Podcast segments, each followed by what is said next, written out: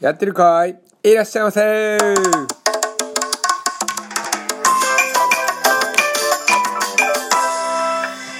い、今晩も始まりましたドンズレディオマイストーリー。今日は双子島オートキャンプ場に行くべきいつつの理由ということでお話ししていきたいと思います。というのも僕たち家族がキャンプを始めてさんかいめのキャンプ場に行ってきました。それが、ね、双子島オートキャンプ場といって新潟県村上市にありますキャンプ場に行ってきたので、そこがね、まあ、とにかく素晴らしいところでしたので、そこに行くべきいつつの理由をまとめてみました。それではここに赤ちゃんが登場してきました。さあ、すずちゃん、キャンプどうでしたか？楽しかった。何が楽しかった？えっとね、わかんない。わかんないね。じゃあ今からそのいつつの理由を説明していきたいと思います。じゃあそれではまずだいごい。だいごいは、えー、景色がいいです。あまりにも当たり障りのない、えー、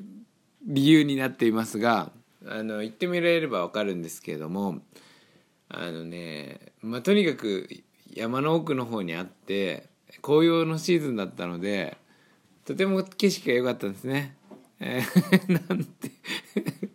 まあだいごいなんでまだまだ、まあ、とりあえず景色がいいということです。それはだいよんい。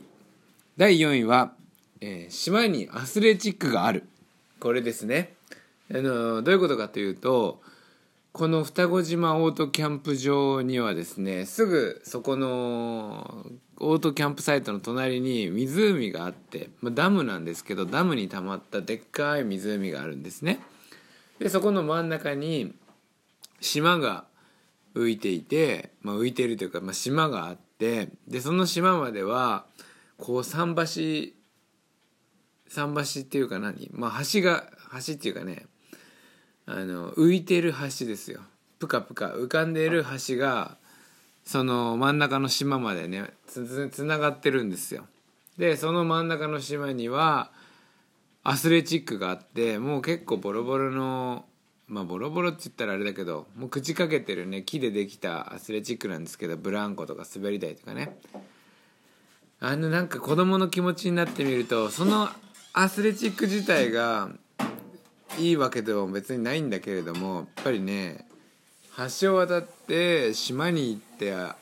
スレチックで遊ぶってなんか素敵じゃないですか。子供のね、思い出に残りそうな感じがするし、めっちゃいいなと思いました。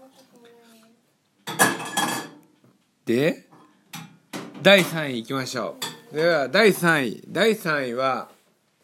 電波が届かないです。電波が届かないっていうのはどういうことかというと、携帯がずっと圏外になっているんですね。で、あのインスタとかフェイスブックとか、まあね、普段やっぱどんだけやってんのかっていうことをすごい僕は感じましたね。だし、こうだからいい機会になったな。あの寝る前に携帯をいじってるっていう人はもう一回は行ってみてほしいですね。電波がないと携帯のいじりようがないんですよ。なので朝起きた時にもね、どうせ何にも来てないんで見もしないし、更新もされないからそれも見ないしね。でこれね、もうちょっとちょっと深掘りしてね、考えたいんだけど、普段やっぱりいかに携帯電話というかそのインターネットにアクセスして暮らしてるのかっていうのをなんかね、こう考えさせられるキャンプ場でした。でどこからつながんないかっていうと、そこの双子島オートキャンプ場に向かっていく途中に長いトンネルがあるんですよ。そのトンネルから先はもう携帯の電波が届かないエリアになってるんですね。なのでもう一回僕は昨日のラジオを撮るために車に乗ってそのトンネルまでじゅっぷんぐらいかけて戻ってから、トンネルくぐればすぐ電波があるんで、そこで録音をしてまた戻ったんですけど、で奥さんのことよもあのインスタのストーリーズの投稿とかをそこでパッパッパーっとやってから、まあ、戻らなきゃいけないと。でやっぱね寝る前にも携帯が使えない、友達と友達というかあの同じキャンプサイトに泊まってた人とこう何かね交換しようよって言った時もあの電波ないんで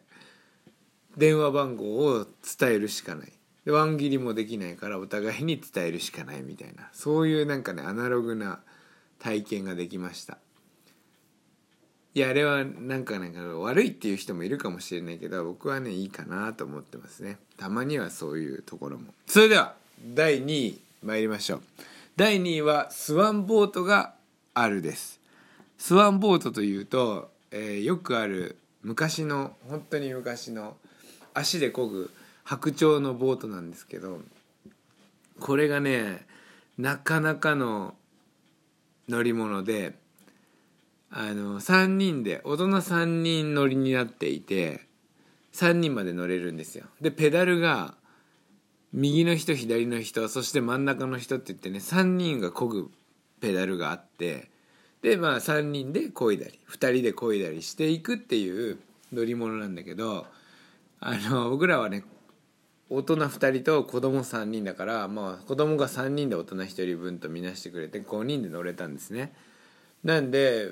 僕と小手代が両端に乗って子供たちが真ん中にさんにん乗って、まあ、こぎこぎ行ったんですけど、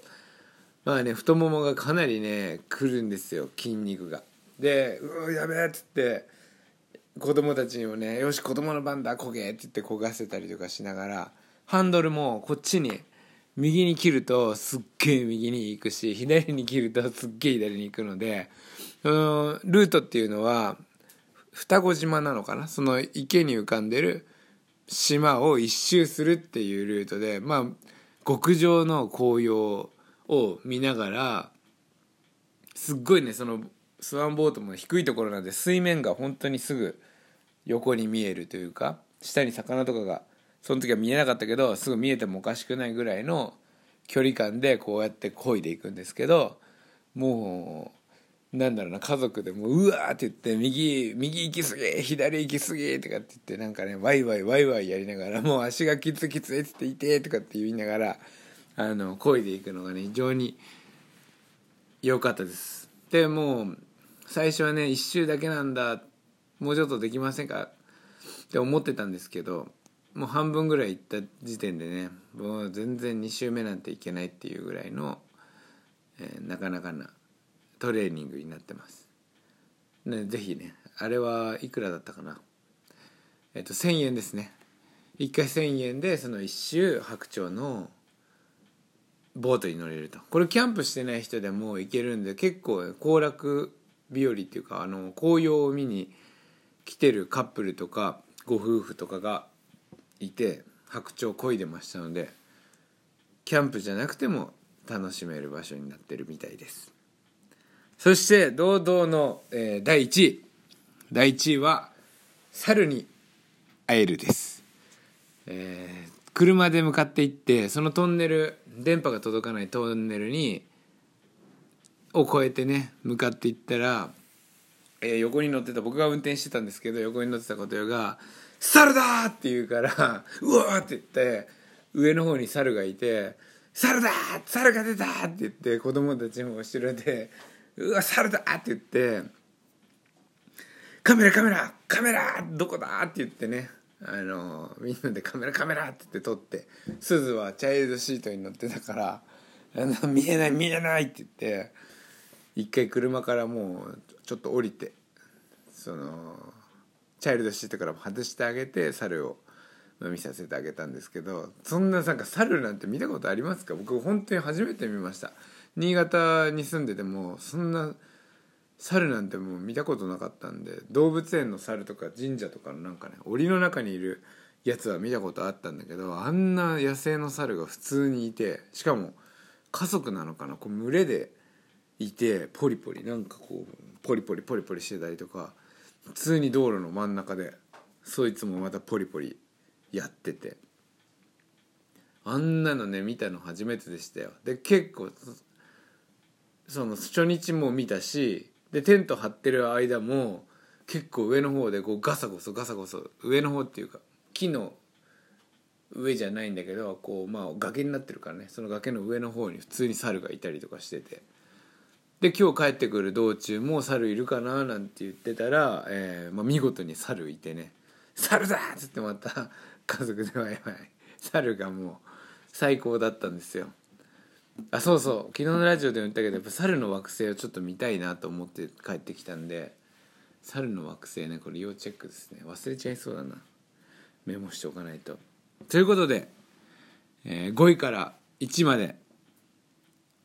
発表しましたね。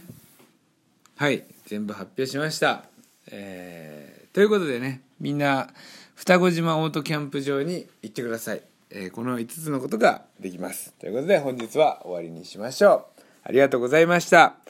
いってらっしゃいませ。